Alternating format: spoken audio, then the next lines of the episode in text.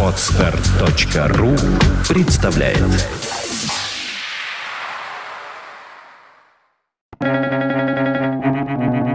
Свободное радио Компьюлента Недостаточно победить, другие должны проиграть. Гор Видал.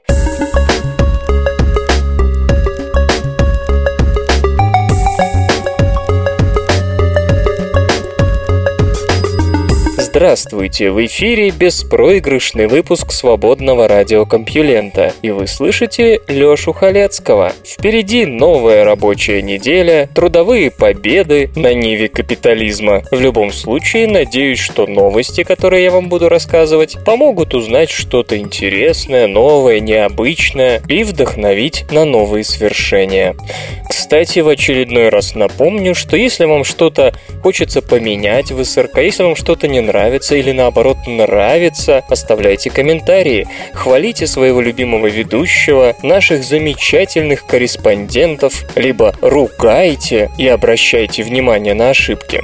Вы же знаете, как мне нравится читать ваши комментарии. А еще напомню, что у нас в iTunes почему-то аж целых три канала СРК. Один наш, компьюлентовский, а другие два не наши, приблудные.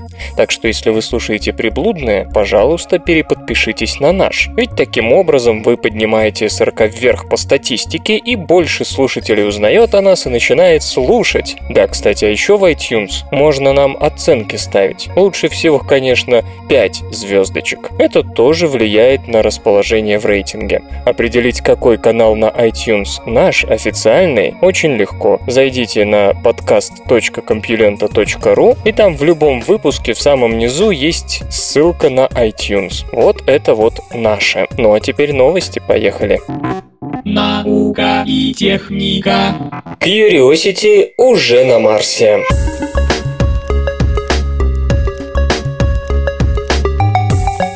Сегодня в 09.32 по Москве марсоход Curiosity совершил долгожданную мягкую посадку на поверхности Марса в районе кратера Гейла на так называемом Эолитском болоте. Точнее, посадку он совершил около 9.18. 14 минут ушло на прохождение радиосигналом 254 миллионов километров между Марсом и Землей. Приземлению предшествовал почти 8-месячный перелет с рядом виртуозных гравитационных навигационных маневров, которые должны были обеспечить высадку на Красной планете самого большого и тяжелого планетохода, когда-либо сооруженного человеком. При весе в 899 килограммов марсоход имеет в длину 3 метра, а в ширину доходит до 2 метров 80 сантиметров. Научная аппаратура тянет всего на 80 килограммов. Все остальное обеспечивает движение, энергообеспечение и терморегуляцию планетохода. Хотя пока задействованы только вспомогательные камеры любопытства, способные делать лишь черно-белые снимки. Первая фотография марсианской поверхности, уже переданная на Землю, свидетельствует о нормальном положении аппарата после посадки. На развертывание цветных камер уйдет почти двое суток. Еще 2-3 недели может занять тестирование всех систем, после чего в сентябре марсоход начнет активные перемещения по планете. На октябрь-ноябрь намечены первые бурения с забором и анализом образцов марсианского грунта. Попробую кратко затронуть ряд основных аспектов намечаемой деятельности и ее возможные результаты. Почему для посадки был выбран именно район кратера Гейла, находящегося близко к экватору? В центре кратера, имеющего диаметр в 154 километра, располагается Эолитская гора Эолис Монс высотой в 5,5 километров. Природа ее не вполне ясна. Похоже, она не вулканическая по происхождению происхождению и состоит из слоистого, предположительно осадочного материала. Срок ее существования, возможно, приближается к 2 миллиардам лет. Древность в сочетании со своеобразной формой горы наводит исследователей на мысль о том, что когда-то кратер был целиком заполнен осадочными породами и представлял собой озеро, что-то вроде земной кальдеры с водой. Затем ветровая эрозия привела к выветриванию этих пород по всему кратеру, за исключением центрального 5 10-километрового пика. Для проверки этой гипотезы Curiosity оснащен нейтронным спектрометром DAN, созданным в России. Задача прибора – провести нейтронографию марсианской поверхности на глубину до 1 метра с целью выявления в ней минералов, которые могли образоваться лишь при участии воды. Если кратер Гейла в прошлом действительно был озером, не заметить этого спектрометр не сможет. Как полагают в НАСА, в том случае, если гипотеза об озерном прошлом кратера оправдается, марсоход окажется так близко к останкам марсианской жизни, как это только возможно.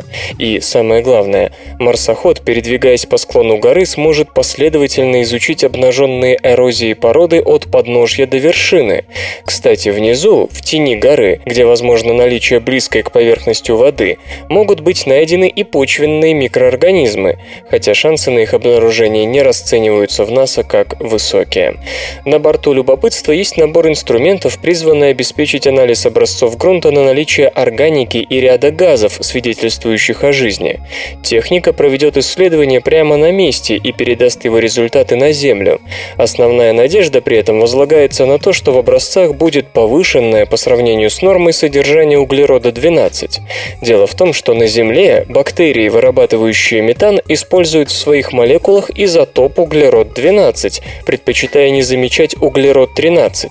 Доминирование углерода-12 в почве четвертой планеты будет свидетельствовать о существовании жизни на Марсе, хотя бы в форме бактерий. Если же его преобладание будет характерно лишь для нижних слоев Эолитской горы, но будет отсутствовать в более поздних поверхностных слоях, можно будет говорить о гибели марсианской жизни после исчезновения водоемов и снижения температуры. Итак, место для посадки выбрано весьма разумно, и если минимальный пробег Curiosity до выхода из строя действительно составит обещанные конструкторами 19 километров, то за два года запланированной деятельности он сможет взять образцы грунта и проанализировать их на наличие следов жизни в целом ряде локаций Эолитской горы, с крайне высокой вероятностью ответив на вопрос о том, была ли на Марсе жизнь земного типа. Правда, как мы уже не раз отмечали, у земных ученых нет достоверных свидетельств в пользу теории о сходности земной и марсианской жизни в химическом смысле, поэтому даже полное отсутствие находок не сможет положить конец дискуссии о существовании жизни на Красной планете в прошлом. Кстати, новый марсоход теоретически может проработать гораздо дольше предыдущих, главной слабостью которых были солнечные батареи, успешно загрязняемые песком во время марсианских бурь. Curiosity Curiosity, в отличие от них, имеет бортовой радиоизотопный источник энергии на уране-238, способный вырабатывать от 100 до 125 Вт мощности на протяжении 14 лет до 2025 года. Так что ресурс планетохода ограничен скорее вероятностью попадания в аварию или поломки ходовой части, нежели опасностью дисфункции солнечных батарей, что значительно повышает его надежность и ожидаемое время функционирования. На орбите Урана может пролиться кровь.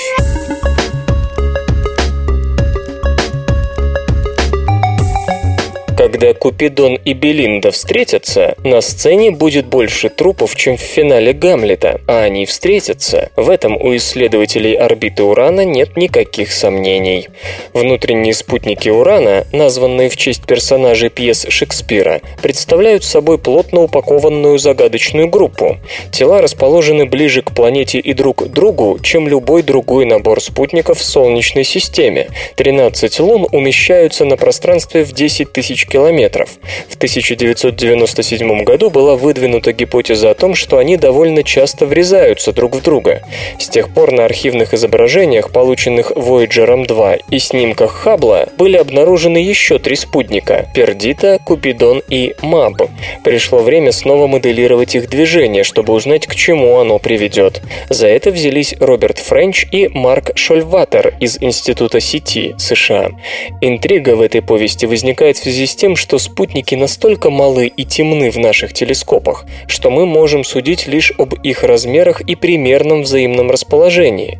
Насчет массы и, соответственно, влияния на орбиты друг друга остается только гадать, поэтому моделирование оказалось делом весьма трудоемким. Но выяснилось, что масса практически не имеет значения. Всякий раз орбиты то одной, то другой пары спутников перекрещивались в очень малых временных пределах. У исследователей вышло так, что Купидон и Белинда просто обязаны столкнуться через тысячу или десять миллионов лет, в зависимости от начальных условий. Что произойдет дальше, зависит во многом от состава лун, который остается неизвестным. Они могут отскочить друг от друга, слипнуться или развалиться на мелкие кусочки. Следующая пара, обреченная навстречу, Крессида и Дездемона. Им осталось от 100 тысяч до 10 миллионов лет. Затем Крездемона врежется в Джульетту, а Куб Белл в Пердиту, при условии, что в обоих случаях первоначально столкнувшиеся спутники образуют новое тело. После этой кровавой бойни должно наступить затишье. Но это лишь один из вариантов. Если Купидон и Белинда просто развалятся, они сформируют кольца, из которых впоследствии смогут составиться новые луны. Действительно, в дополнение к традиционному набору колец и спутников, Уран имеет небольшое колечко в странном месте, внутри орбиты Купидона. В то же время сам Купидон, судя по результатам моделирования, должен иметь очень малую продолжительность жизни, так что исследователям остается удивляться, что он вообще еще существует. Вероятно, все эти аномалии объясняются постоянным столкновением спутников с последующим образованием колец и новых лун. Нечто подобное происходит в кольце F Сатурна. С выводами коллег не согласен Хелл Левисон из Юго-Западного исследовательского института США, соавтор модели Солнечной системы Ницца, в которой планеты возникают на нестабильных орбитах и бросаются друг на друга, пока не находят спокойные гавани, где пребывают по сей день. По словам господина Левинсона, в глубокой древности вокруг Солнца царил примерно такой же хаос, как в системе Урана сегодня.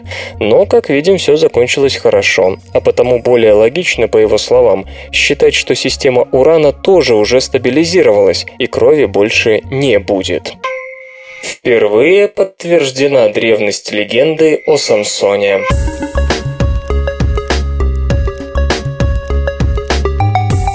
Небольшая каменная печать, найденная в Израиле, может стать первым археологическим свидетельством древности истории о Самсоне, самом известном библейском силаче. Печать, имеющая около двух сантиметров в диаметре, изображает человека с длинными волосами, который пытается одолеть крупное животное с кошачьим хвостом. Артефакт найден на раскопках древнего города Бейт-Шемеш в Иудейских горах неподалеку от Иерусалима, в слое, который датируется примерно XI веком до нашей эры. Именно в это время евреями руководили так называемые судьи, одним из которых и был Самсон, если верить Библии. Это место расположено неподалеку от реки Сарек, которая знаменовала собой древнюю границу между израильтянами и филистимлянами.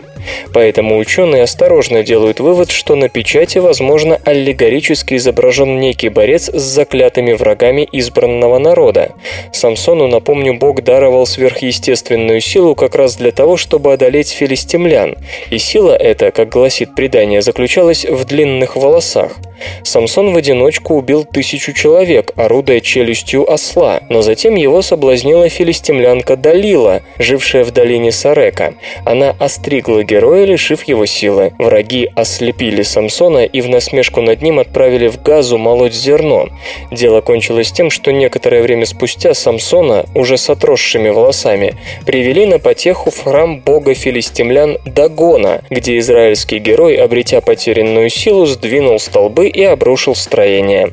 Тем самым, как отмечает книга судей, в момент своей смерти он погубил больше врагов, чем за всю жизнь.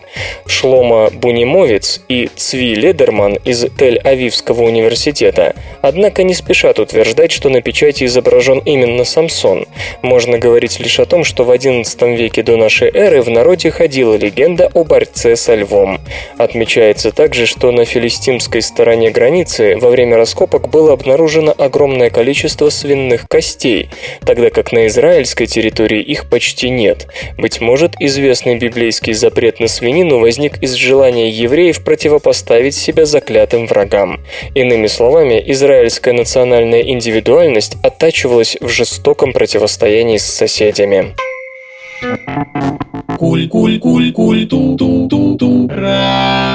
куль, куль, куль, ту, ту, ту, ту, ра. 2012 год глазами фантастов 80-х.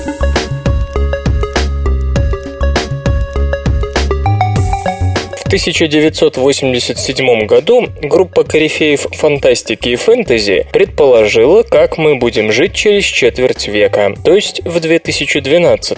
Копаться в подобных прогнозах всегда интересно, а тут еще такие громкие имена. Напомню, что на тот момент холодная война еще не завершилась, поэтому некоторые из прогнозов отразили беспокойство по поводу атомного Армагеддона.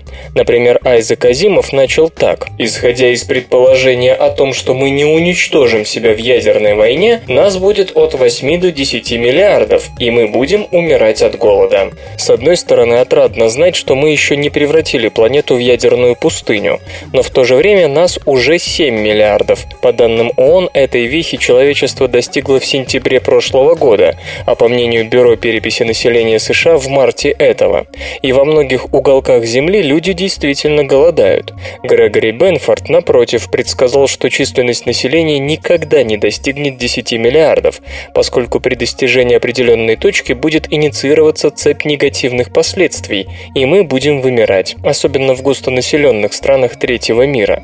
В то же время господин Бенфорд с оптимизмом смотрел в сторону космонавтики. Он верил, что к 2012 году у землян будут колонии на Луне и Марсе. Впрочем, разумную жизнь мы, по его мнению, так и не найдем. Любопытно, что сегодняшние предсказатели выдают точно такой такой же прогноз, мол, подождите еще четверть века и все будет. Альгис Будрис обратил внимание на нефть. Он опасался, что потребности 21 века мы будем удовлетворять с помощью ресурсов века 20, поэтому к 2012 запасаемые виды энергии будут весьма дороги. Человечеству придется изобрести механизмы, работающие с минимальным расходом топлива. Сокращение потребляемой мощности всевозможных электронных устройств от лампочек до суперкомпьютеров действительно действительно стало серьезной проблемой для производителей и потребителей. Будрис считал, что необходимость экономить энергию приведет к появлению информационного общества, и он оказался прав.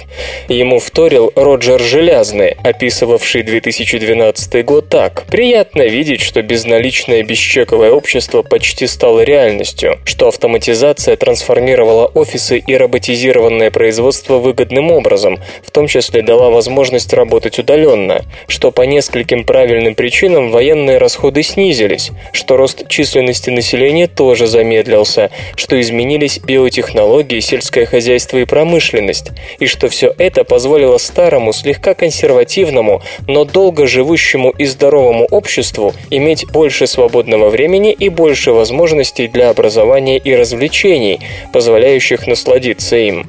И очень хорошо, наконец, видеть, что значительная часть промышленности расположена за пределами планеты, планеты, что многие переехали на постоянное место жительства в космос и что ведется активное исследование Солнечной системы. Конец цитаты. Это чересчур, но нельзя отрицать, что за прошедшие годы человечество добилось в данном направлении существенного прогресса. Действительно, благодаря достижениям медицины граждане развитых стран живут дольше, ведя здоровый образ жизни. Рост численности населения и впрямь замедлился в большинстве богатых государств. Расходы на оборону тоже снизились, но только в ответ на финансовые трудности. К сожалению, предсказание железной о досуге не сбылось. Вместо этого беспроводной интернет, ноутбуки, нетбуки, смартбуки, нетопы, ультрабуки и прочие смартфоны теперь позволяют нам работать везде и всюду, так что труд нынче еще больше посягает на наше так называемое свободное время.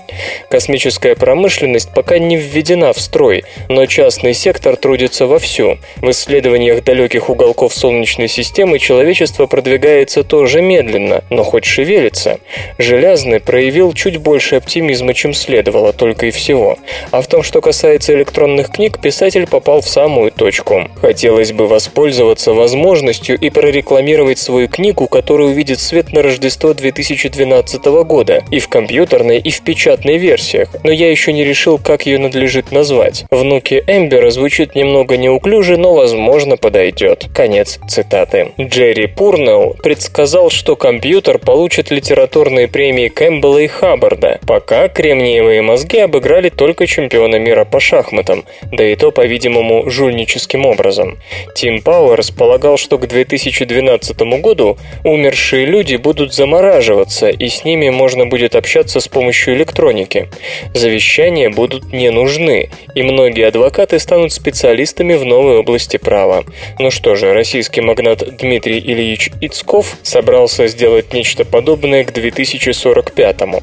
Особенно интересный прогноз выдал Фредерик Пол. Во всем мире воцарился мир. Нечто вроде международного суда. Филиал чего-то вроде Организации Объединенных Наций решает международные споры и имеет право принудить ту или иную страну к исполнению своего решения. По этой причине мы и живем в мире. А поскольку оружие стало меньше, налогоплательщики не несут бремя расходов на военные учреждения и вооружение, поэтому средний уровень жизни примерно равен уровню жизни нынешнего миллионера. Здоровье у людей, как правило, великолепное. Средняя продолжительность жизни немногим меньше столетия. Самую неприятную и изнурительную работу тяжелые горнодобывающие индустрии, агропром выполняют машины, а человек в основном занят творческим трудом. Освоение космического пространства набирает обороты. На другие планеты отправляется масса пилотируемых и автоматических кораблей. Запущено множество орбитальных телескопов и других приборов. Обезлесение, опустынивание и потеря пахотных земель остановлены и даже повернуты вспять. Загрязнение находится под контролем, и все ветры и воды Земли снова чисты. Конец цитаты. Пол, правда, называет это крайне маловероятным исходом, но говорит, мол, хотите верьте, хотите нет, все это действительно произойдет. Часть предсказанного в той или иной степени и впрямь сбылась. Продолжительность жизни увеличилась, уровень жизни растет. Роботы становятся обычным явлением в промышленности и сельском хозяйстве. На орбите висит несколько передовых космических обсерваторий. Несколько часов назад на Марс сел американский Curiosity. Между тем, нынешняя ситуация в Сирии и неспособность ООН как-то на нее повлиять показывает, насколько далек от нас мир во всем мире. Предсказание Джина Вульфа тоже оказалось на редкость точным. Телесериалы стали общедоступным развлечением. Мыльные оперы создаются методами компьютерной графики, и нарисованные персонажи неотличимы от живых людей. Конец цитаты. Да, зеленый экран активно используется, и у Гордона Фримана с Ларой Крофт туча поклонников, хотя они все-таки еще отличаются от живых людей. Но самый удачный прогноз все-таки выдал Грегори Бенфорд. «Я состарюсь, но еще не умру. Заходите в гости и не забудьте бутылку». Конец цитаты. Действительно, Бенфорд жив и в этом году выпускает очередной роман. Эти забавные ученые. Резерфорд демонстрировал слушателям распад радия. Экран то светился, то темнел. «Теперь вы видите, — сказал Резерфорд, — что ничего не видно. А почему ничего не видно, вы сейчас увидите». Наука и техника. Мелполиогеновое вымирание, возможно, протекало в два приема.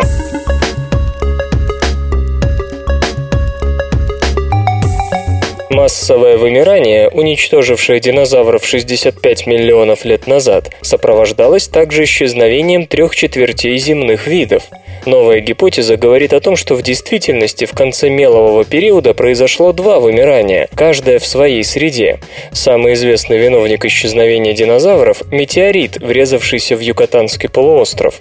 Мол, ящеры сыграли в ящик, освободив дорогу млекопитающим. Но некоторые сомневаются, что один такой удар мог повлечь за собой столь далеко идущие последствия. Примерно за 100 тысяч лет до небесного огня начались массовые извержения вулканов в Индии, что вызвало глобальное потепление, которое динозавры пережить вроде бы не смогли. Увы, к обеим гипотезам есть серьезные претензии, главную из которых можно выразить так. Да, был метеорит и были извержения, но по-прежнему не доказана связь между этими событиями и вымиранием. Никак не удается найти образцы осадочных пород, образовавшиеся в нужное время, то есть охватившие все события, могущие способствовать исчезновению. К тому же камни должны содержать большое количество окаменелостей, иначе так и останется неизвестным, когда именно вымерли те или иные виды. Томас Тобин из Университета штата Вашингтон утверждает, что ему удалось обнаружить отвечающие всем требованиям экземпляры на острове Сеймур, неподалеку от Антарктического полуострова. Исследователь нашел два слоя в горных породах, сформировавшихся в мелком море. Один из них восходит ко времени падения метеорита, а другой расположен в 40 метрах ниже. Оба несут останки вымерших существ. Датировка показала, что нижнее вымирание произошло примерно на 150 тысяч лет до метеорита, на пике индийских извержений. Судя по соотношению изотопов в породе, более раннему исчезновению сопутствовал рост температуры воды на 7 градусов по Цельсию. Как известно, чем ближе к полюсам, тем сильнее ощущается изменение климата. Каждый раз исчезало примерно одинаковое количество видов, но группы видов различались. Вулканы погубили обитателей морского дна, поскольку в результате глобального потепления, поначалу способствовавшего активизации биологических процессов в океане, существенно снизилась концентрация растворенного в воде кислорода, а метеорит уничтожил жителей поверхностных вод. Стоит отметить, что новая гипотеза косвенно подтверждается параллельным исследованием. Герта Келлер из Принстонского университета и ее коллеги изучили микрофасилии Бенгальского залива, относящиеся к концу мелового периода. Породы, в которых они хранятся, чередуются с базальтами потоков индийской лавы. Около половины видов вымерли там во время извержений. Однако, наоборот, в первую очередь пострадали организмы, обитавшие близ поверхности океана. Бум видообразования динозавров, возможно, был обусловлен геологическими причинами.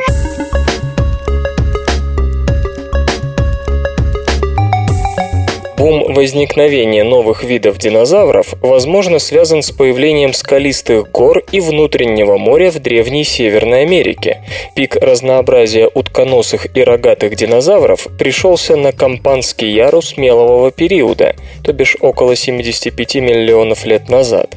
Например, в геологической формации парк динозавров на территории Канады обнаружено 7 видов первых и 5 вторых, относящихся к этому времени. Напротив, в образовании Хелл-Крик Маастрихтского яруса, то бишь 65 миллионов лет назад, найден лишь один вид утконосого динозавра и, может быть, три вида рогатых, не больше. Терри Гейтс из Университета штата Огайо и его коллеги предложили первое, по их словам, внятное объяснение этому феномену. Известно, что экологические изменения могут существенно повлиять на эволюцию, поэтому, когда в глаза исследователей бросилась активная геологическая перестройка Северной Америки, случившиеся 70-80 миллионов лет назад, эксперты сразу ухватились за эту идею. В начале и середине мелового периода тектонические силы подняли западную часть территории современных Соединенных Штатов, создав огромную горную систему Севир, которая протянулась от американского юго-запада до канадской Альберты. Позже одна из тектонических плит под Северной Америкой сдвинулась, и дальше на восток образовался еще один хребет Ларамицкий. Так протекало детство нынешних скалистых гор. Область к востоку от Севира уходила вниз, где раскинулось мелкое западное внутреннее море, простиравшееся от канадской Арктики до Мексиканского залива. В результате континент был разделен на три больших острова, густо заселенных динозаврами. Западный остров Ларамидия, разбитый на несколько частей предшественниками скалистых гор, предлагает палеонтологам, особенно юты, очень богатую коллекцию останков динозавров. Динозавров. Дело в том, что изоляция, подчеркивает господин Гейтс, зачастую приводит к более быстрому развитию новых анатомических черт. В конце концов, продолжение континентального подъема привело к тому, что внутреннее море исчезло, и динозавры с разных островов получили возможность встречаться и конкурировать между собой. В результате новые виды стали появляться не раз в сотню тысяч лет, как раньше, а раз в миллион. Замечено, что сокращение разнообразия динозавров началось задолго до их резкого вымирания. Новая гипотеза говорит о том, что бум видообразования динозавров был скорее аномалией, вызванной естественными барьерами. Когда последние перестали играть важную роль, динозавры вернулись к обычному состоянию. Иными словами, то был не упадок, но восстановление статус-кво. Возможно, описанные процессы повлияли на видообразование динозавров и на других континентах. Так, до Южной Америки могли добраться только те ящеры, которые обитали в южной части Ларамидии, а до Азии, по сухопутному мосту, лишь жители северной области острова. Оспорена датировка древнейшей человеческой челюсти в Европе.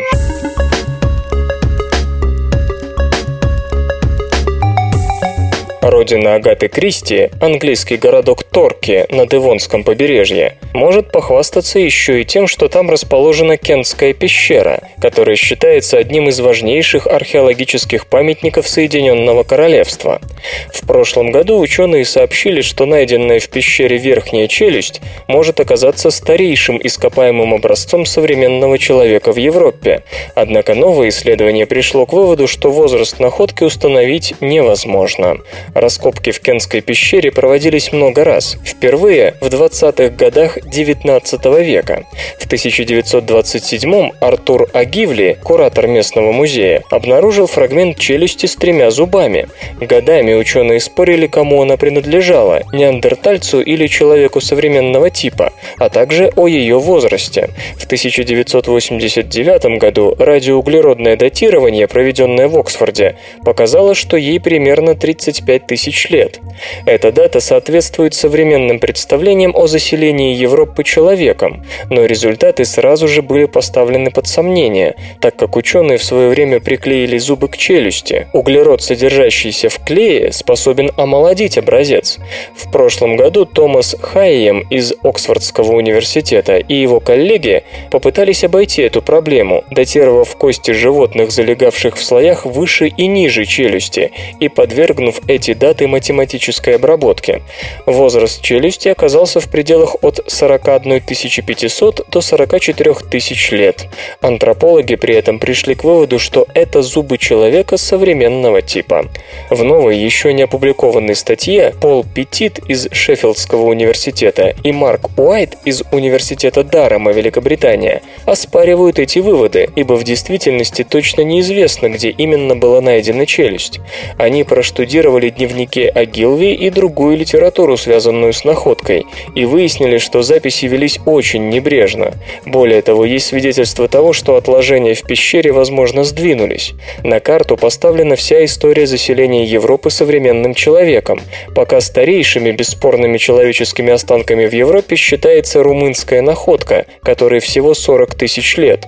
Активно обсуждаются также зубы, обнаруженные в Италии. Им дают от 43 до 45 тысяч лет, но их видовая принадлежность остается предметом дискуссии. Кентская челюсть важна, очевидно, в связи с тем, что возраст в 41,5 тысячу лет означает намного более раннее и быстрое заселение Европы человеком. Кроме того, если датировка подтвердится, можно будет говорить о том, что человек и неандерталец жили бок о бок намного дольше, чем принято считать. И тогда наступит праздник на улице тех исследователей, которые полагают, что сложное орудие труда, обнаруженные на неандертальских стоянках, скорее всего, были скопированы у людей, а не изобретены неандертальцами самостоятельно. Господин Хайем очень болезненно отреагировал на критику. По его словам, он основывал свою математическую модель на исследовании Роджера Джекоби из Британского музея, который знал пещеру лучше кого бы то ни было. И мы не настолько наивны, чтобы не знать о движении слоев, обижается господин Хайем. В то же время участник группы группы господина Хайма Крис Стрингер из Лондонского музея естественной истории не согласен ни с одной из сторон. По его мнению, это зубы неандертальца, так что исследователям человеческого заселения Европы следует остыть. Железо и, гаджеты. Начинаются продажи планшета Samsung Galaxy Note 10.1.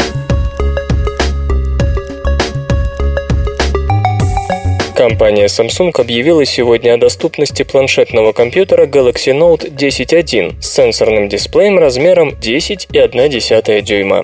Новинка построена на программной платформе Android 4.0 Ice Cream Sandwich. Планшет поддерживает управление пальцами и рукописный ввод при помощи специального пера S Pen.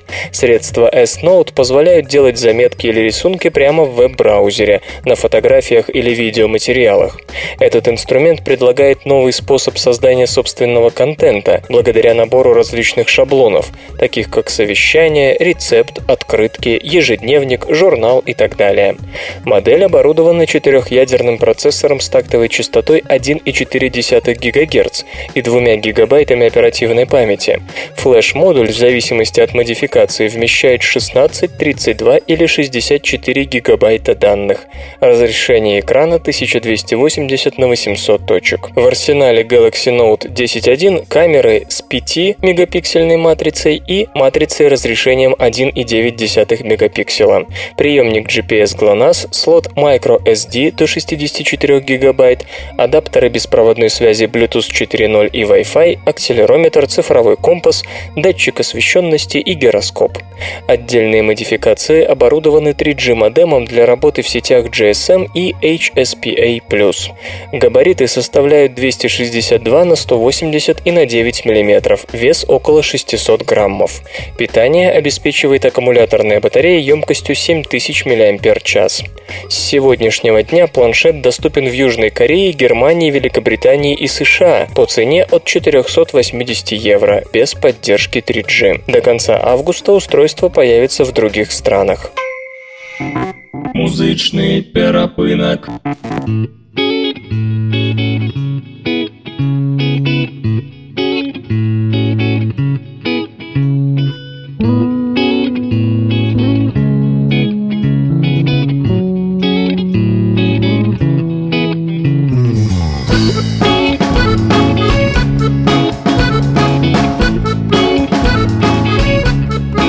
Сегодня в эфире свободного радиокомпьюлента группа «Язык дождя», а получать эстетическое удовольствие мы будем от песни «Дельфины».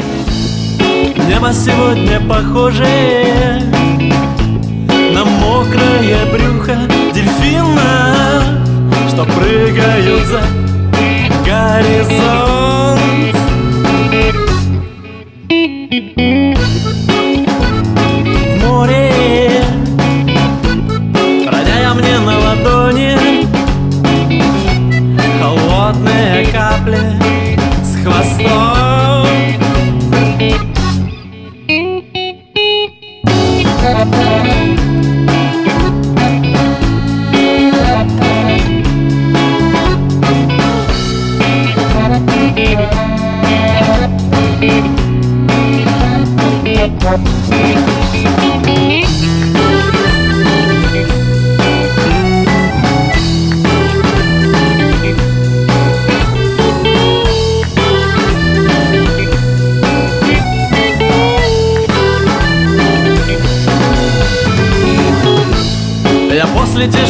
Болезни Забравшись в волны ногами Делаю первый вдох.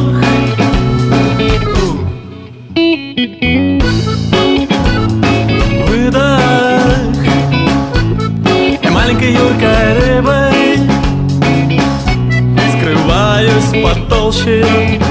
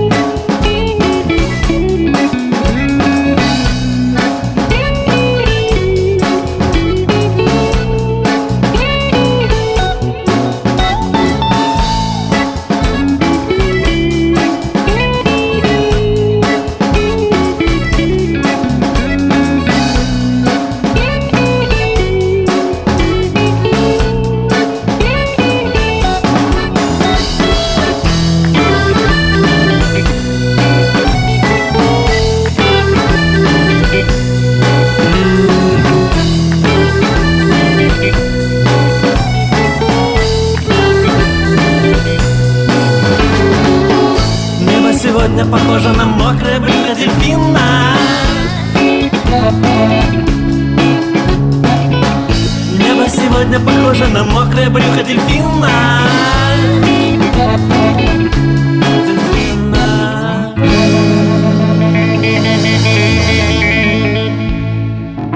Наука и техника. Женщины хуже мужчин справляются с несколькими делами одновременно.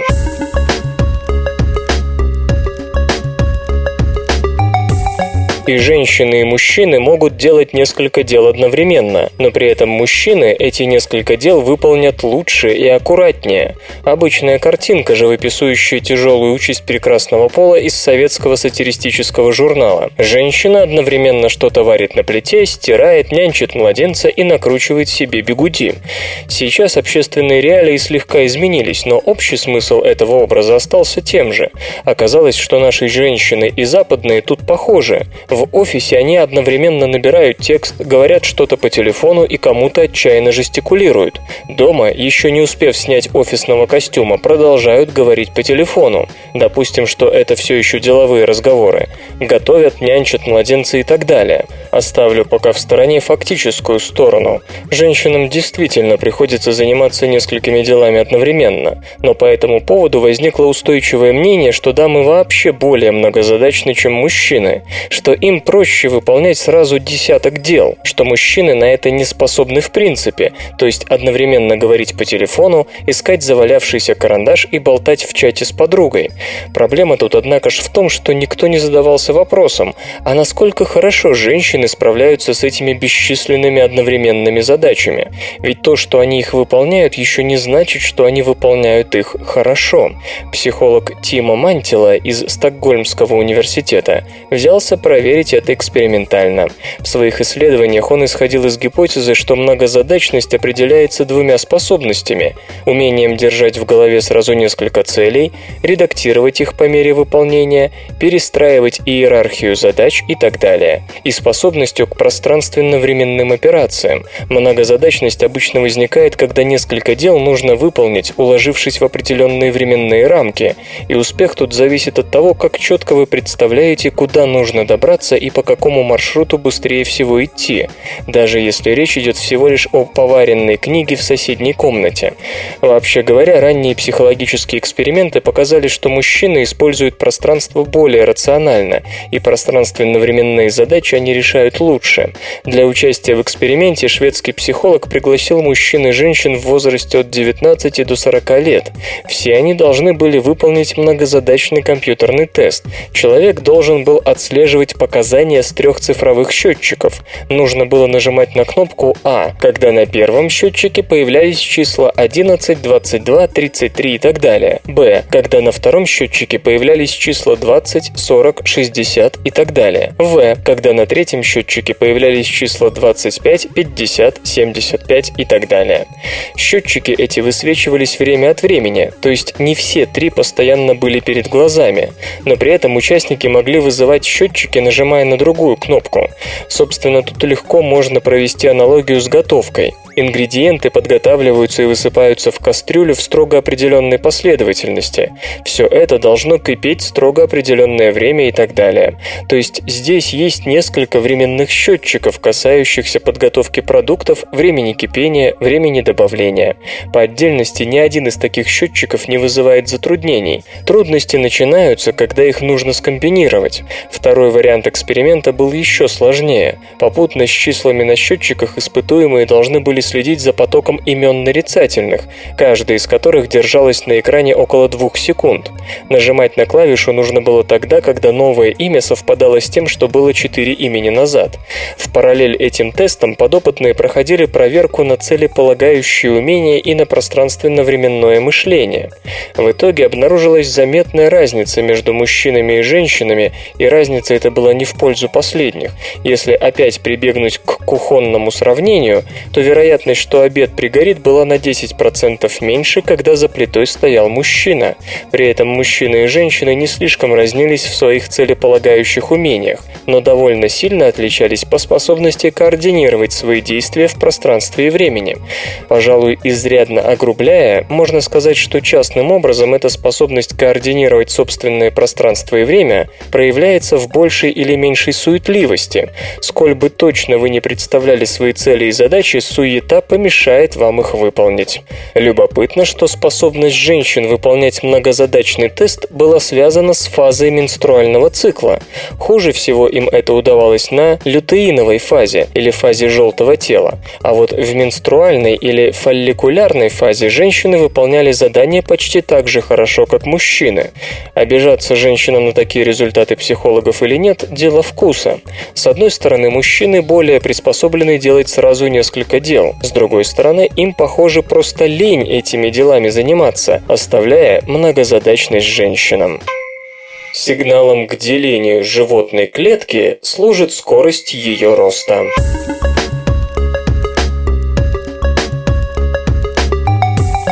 Деление клеток млекопитающих начинается не после достижения клеткой определенного размера, а на определенном значении скорости ее роста. Деление клетки – процесс настолько привычный, настолько сам собой разумеющийся, что мало кому приходит в голову задуматься, как же оно происходит. Кажется, ученые знают про клеточное деление все. Это действительно один из самых исследуемых феноменов в биологии. Но при всем повышенном внимании к клеточному делению есть много важных вопросов, которые по сей день остаются без ответа. Вот один из них. Как клетка узнает, когда ей пора делиться? У простых одноклеточных организмов, вроде дрожжей, с этим более-менее просто. Они делятся, когда клетка достигает определенного размера. Но оказывается, с животными клетками, которые живут в составе сложных многоклеточных организмов, дела обстоят сложнее. Чтобы узнать, что заставляет делиться клетки млекопитающих, нужно проследить за ростом индивидуальных индивидуальной клетки. Долгое время это было нерешаемой задачей, просто не было методов, которые позволяли бы следить за динамикой роста отдельных клеток. В 2007 году ученым из Массачусетского технологического института удалось измерить массу отдельной клетки. Спустя несколько лет они модифицировали изобретенный метод так, что теперь можно было не только один раз взвесить клетку, но и наблюдать, как прирастает ее масса в реальном времени. Суть метода состоит состоит в том, что клетка с потоком жидкости движется через узкую трубку, и проходя через трубку, клетка контактирует с крохотным кремниевым кронштейном-кантилевером.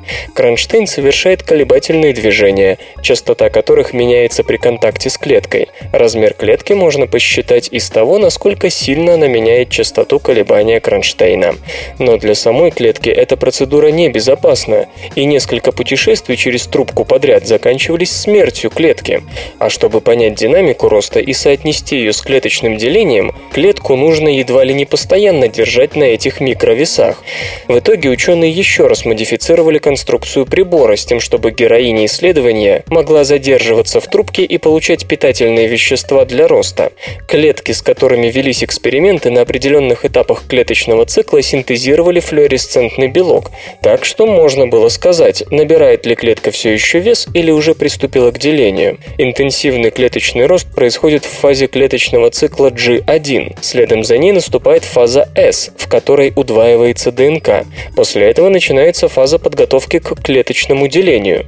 Исследователи пришли к выводу, что у клеток млекопитающих сигналом к делению служит не размер клетки, а темп роста. В течение первоначально накопительной G1 фазы темп роста у клетки увеличивается, и изменения эти происходят по-разному у разных клеток. У одних скорость нарастает быстрее, быстрее, у других медленнее, но к S-фазе изменения темпа роста у разных клеток уравниваются. То есть удвоение генетического материала, предваряющее деление клетки, начинается в момент, когда достигнута какая-то общая величина скорости роста.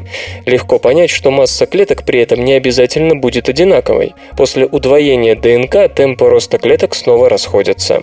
Представленный метод позволяет менять условия среды и наблюдать реакцию клетки в течение разных временных промежутков. Таким образом, можно, например, проверять действие веществ, замедляющих или ускоряющих размножение клеток, в том числе раковых, и заниматься поиском генов, контролирующих те или иные этапы клеточного цикла. Кажется, мы еще на шаг приблизились к победе над диабетом второго типа.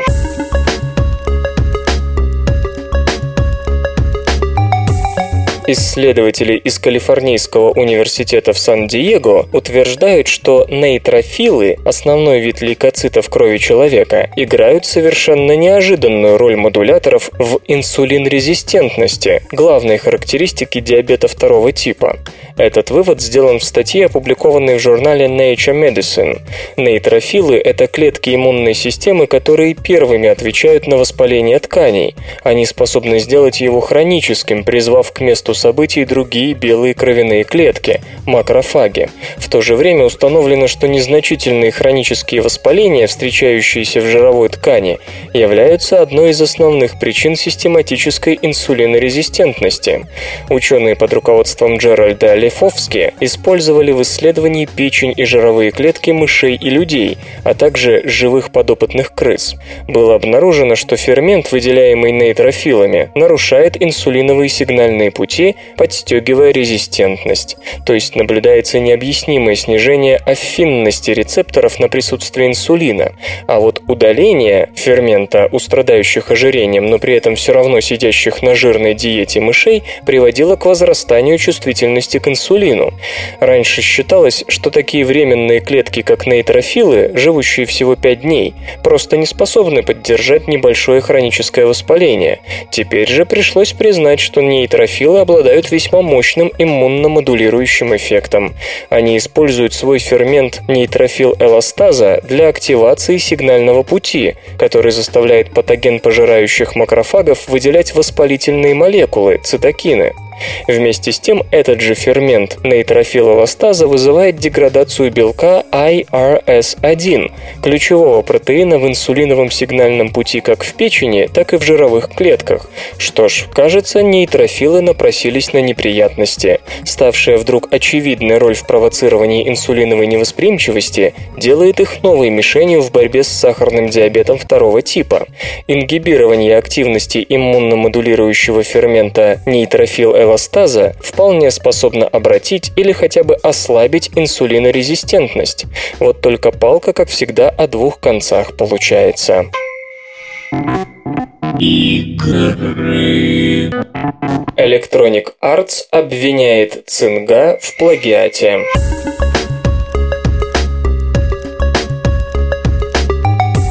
Игра The Will компании Цинга с обывательской точки зрения очень похожа на The Sims Social, созданную Electronic Arts. Она и стала предметом судебного разбирательства. Между играми и впрямь слишком много общего. В юридической стороне вопроса теперь будет разбираться окружной суд Калифорнии, поскольку Electronic Arts обвинила Цинга в плагиате. Последняя, как говорится в судебном иске, осознанно и целенаправленно скопировала концепцию и игровую механику механику The Sims Social, чем нарушило американское законодательство об авторском праве. Старший вице-президент Electronic Arts Maxis Люси Брэдшоу пояснила, что разработчики Цинга просто взяли все дизайнерские решения, анимацию, визуальные подходы и даже движение персонажей. Между прочим, The Will – самая популярная Facebook-игра. Ее ежемесячная активная клиентская база равна почти 45,5 миллионам, а вот у The Sims Social лишь 16,5 6,5 миллионов поклонников. Впрочем, прошлой осенью их было 66 миллионов. Цинга, разумеется, все подозрения отметает, заявляя, что ее новый проект является эволюцией идей, заложенных в предыдущих играх компании. Истец продемонстрировал полное непонимание азов закона об авторском праве, заявили в Цинга.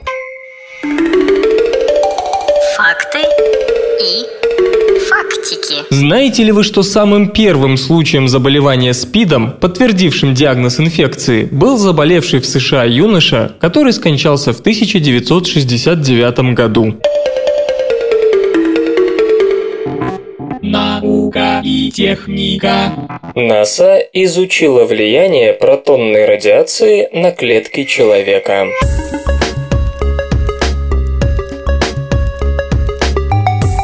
НАСА и Национальная лаборатория Лоуренса США обнаружили, что облучение протонами еще больше усиливает процесс, протекающий при развитии опухолей. Эта информация, как надеются ученые, не только поможет защитить космонавтов в полете, но и позволит онкологам лучше понять влияние радиотерапии на человеческое тело. Заинтересованность НАСА в подобном исследовании легко понять. Протоны, субатомные заряженные частицы, представляют собой основной источник космической радиации, которую получают находящиеся в космосе люди.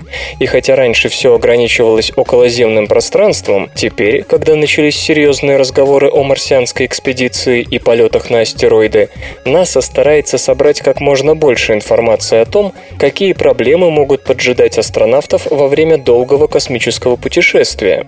Новое исследование, по словам ученых, проливает свет на потенциальные риски даже от малых доз протонной радиации, которые грозят здоровым тканям человека при прохождении противораковой радиотерапии, а астронавтам во время пребывания в космосе. Авторы работы исследовали биологическое воздействие, оказываемое на эпителиальные клетки низкоэнергетическими протонами, а также склонность протонов к усилению происходящего во время прогресса опухоли. Этот процесс, эпителиально-мезенхимальный переход, ассоциируется с опухолевой прогрессией. Кроме того, его связывают с возникновением радиоиндуцированного фиброза, одного из наиболее частых поздних эффектов радиотерапии. Самым важным наблюдением стало то, что протоны сами по себе способны индуцировать эпителиально-мезенхимальный переход в нормальных эпителиальных клетках человека. И хотя общие дозы радиации, получаемые космонавтами, относительно малы по сравнению с тем, что приходится на долю пациента при радиотерапии, результаты говорят о том, что даже их вполне хватает для провоцирования потенциально губительного эпителиально-мезенхимального перехода. Божьи коровки перехватывают химические сигналы тревоги муравьев.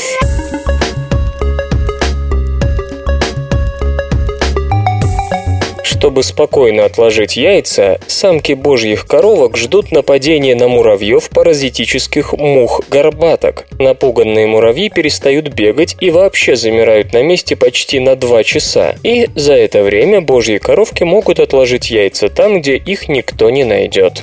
Муравьи ацтека instabilis, как и многие другие представители этого семейства, занимаются животноводством. Они опекают ложнощитовок, коккус виридис, особенно особенно любящих селиться на кофейных деревьях, ведь речь идет о Центральной и Южной Америке.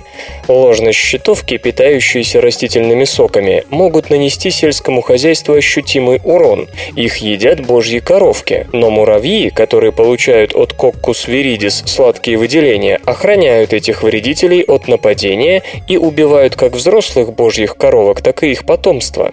Чтобы обеспечить своих личинок пищей и одновременно обезопасить их от муравьев, Самки божьих коровок идут на хитрость, откладывают яйца прямо на брюшную сторону ложной щитовки.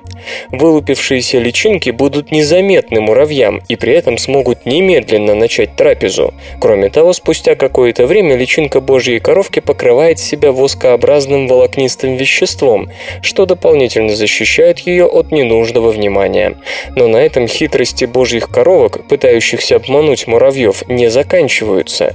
Исследователи Исследователи из Мичиганского университета выяснили, что эти жуки могут перехватывать химические сигналы тревоги, которые испускают муравьи, подвергшиеся атаке паразитических мух горбаток – фарит. Местные горбатки атакуют муравьев, откладывая яйца в их тело. Личинка развивается в голове муравья. Следы их деятельности можно обнаружить по характерным обезглавленным трупам хозяев. Еще одна важная особенность горбаток – они видят только движущуюся добычу, то то есть стоящий муравей нападению мух не подвергается. Понятно, что муравьи стараются не попадать в поле зрения горбаток. Когда мухи начинают атаковать, муравей испускает особые феромоны, которые оповещают муравьев рабочих, находящихся поблизости. Сигнал тревоги вводит насекомых в состояние кататонии. Муравьи не двигаются, чтобы не привлекать внимание врагов. Активность колонии падает почти наполовину. И так муравьи могут находиться до двух часов. В статье, опубликованной в журнале Ecology and Evolution, авторы пишут, что самки божьих коровок, особенно беременные, используют тревожный сигнал муравьев, чтобы начать искать место для кладки. Для эксперимента энтомологи собрали муравьев, ложнощитовок, горбаток и божьих коровок в лабораторных условиях, где можно было отслеживать уровень разных пахучих веществ. Ветку кофейного дерева, на которой несколько листьев были поражены щитовками, ставили в особую камеру. На нее же сажали 40 муравьев. К ним подсаживали беременных божьих коровок и пару-тройку горбаток. Спустя сутки смотрели, отложили ли божьи коровки яйца и какие запахи при этом витали в испытательной камере. Обычно муравьи не позволяют божьим коровкам выбрать место для кладки. Отложить яйца прямо на ложную щитовку в присутствии активно бегающих муравьев крайне сложно. Но тут, как показали эксперименты, очень кстати появляются горбатки фариды, которые пугают муравьев и заставляют их замереть на месте. За это время божьи коровки успевают найти идеальные места для потомства, чтобы и кладка была защищена, когда муравьи очнутся, и пища была поблизости. На самцах божьих коровок тревожные феромоны муравьев никак не сказываются, что вполне логично. Им не надо заботиться о потомстве. Эти результаты любопытны сами по себе, как пример того, что химический сигнал может быть подслушан совсем другим видом, для которого он вовсе не предназначен. Для них можно построить более экологичные меры по защите кофейных плантаций от вредителей. Использовать самих горбаток или же просто обездвиживающий муравьиный феромон кажется более разумным решением, чем обработка обычными инсектицидами. Обнаружена связь между механизмом регуляции в стволовых клетках и раком.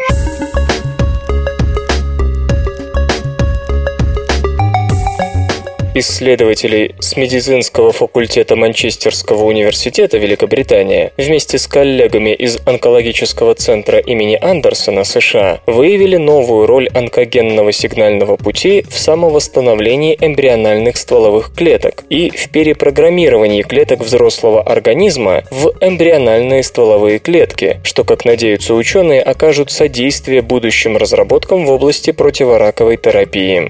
Исследование помогает лучше понять механизм самовосстановления эмбриональных стволовых клеток, а также проливает свет на ту роль, которую играет фермент киназа Аврора-А, онкопротеин, присутствующий в особо высоких концентрациях в некоторых типах злокачественных опухолей человека. С эмбриональными стволовыми клетками и индуцированными плюрипатентными стволовыми клетками связываются серьезные надежды на получение дифференцированных клеток для разработки новых путей изучения этиологии болезней, более эффективных лекарственных препаратов и диагностических методов. Кроме того, это будущее трансплантологии. Не секрет, что между эмбриональными стволовыми клетками и раковыми клетками слишком много общего. Они могут выживать без доступа к крови, то есть без использования стандартного механизма получения энергии через окисление глюкозы. Оба типа способны к бесконечному делению и тому подобное. Сборная команда ученых, применив на практике методы функциональной геномики обнаружила, что одним из основных компонентов, обеспечивающих нормальное функционирование эмбриональных стволовых клеток, является протеин киназа Аврора-А. Оказалось, что Аврора-А способна инактивировать хорошо известный супрессор опухолей P53, который играет роль своеобразного хранителя генома, а его мутация или удаление ассоциируется с широким спектром злокачественных опухолей. Без Авроры-А повышенный уровень P53 53 заставляет эмбриональные стволовые клетки дифференцироваться, а потому терять свое уникальное стволово-клеточное состояние. Связав потерю Авроры А с реактивацией P53, удалось показать, что эта киназа проводит фосфорилирование одной из аминокислот в гене 53, сдвигая эмбриональные стволовые клетки из состояния готовности к дифференцированию к состоянию самореставрации. Это по-настоящему важное наблюдение не только с точки зрения фундаментальной науки и прикладной онкологии, ведь выключаем Аврору, включается P53 и рак погибает сам собой, но и для скорейшей практической реализации потенциала самих стволовых клеток в биомедицине. Интересно, что в отличие от зрелых клеток, характеризующихся низким уровнем P53, эмбриональные стволовые клетки и индуцированные плюрипатентные стволовые клетки демонстрируют очень высокую экспрессию этого протеина протеина. Ранее отмечалось, что P53 играет ограниченную роль в активации апоптоза и ингибировании клеточного цикла в плюрипатентных клетках, и нынешнее исследование дает вполне обоснованное объяснение этой давней загадки.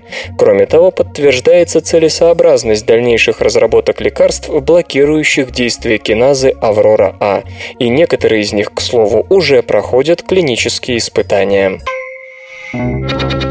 Железо и гаджеты. Nokia представит смартфоны на базе Windows Phone 8 через месяц.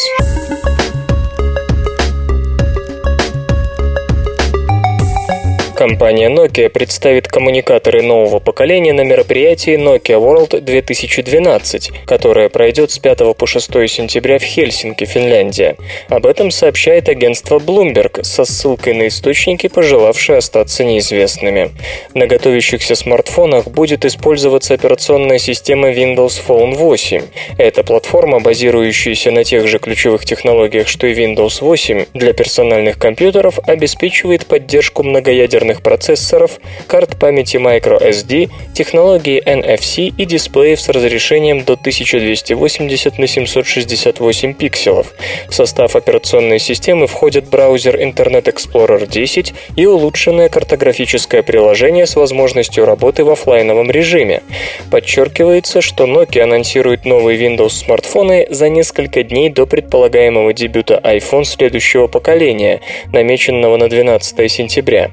Магазины аппараты Nokia поступят перед сезоном новогодних распродаж. Nokia стремительно сдает позиции на рынке коммуникаторов. С апреля по июнь 2012 финны реализовали 10 миллионов 200 тысяч умнофонов, что приблизительно на 40% меньше по сравнению с тем же периодом 2011, когда поставки равнялись 16 миллионам 700 тысячам.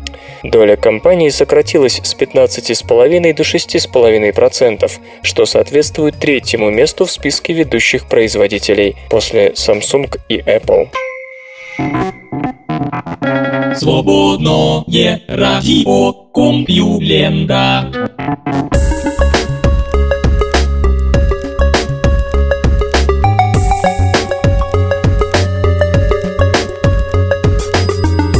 Беспроигрышный выпуск СРК подошел к концу. Загляните на сайт компьюлента.ру, там новостей еще больше, ну а меня, Лешу Халецкого, вы обязательно услышите завтра. Обещаю и держите себя в руках. Свободное радио Компьюлента. Скачать другие выпуски подкаста вы можете на podster.ru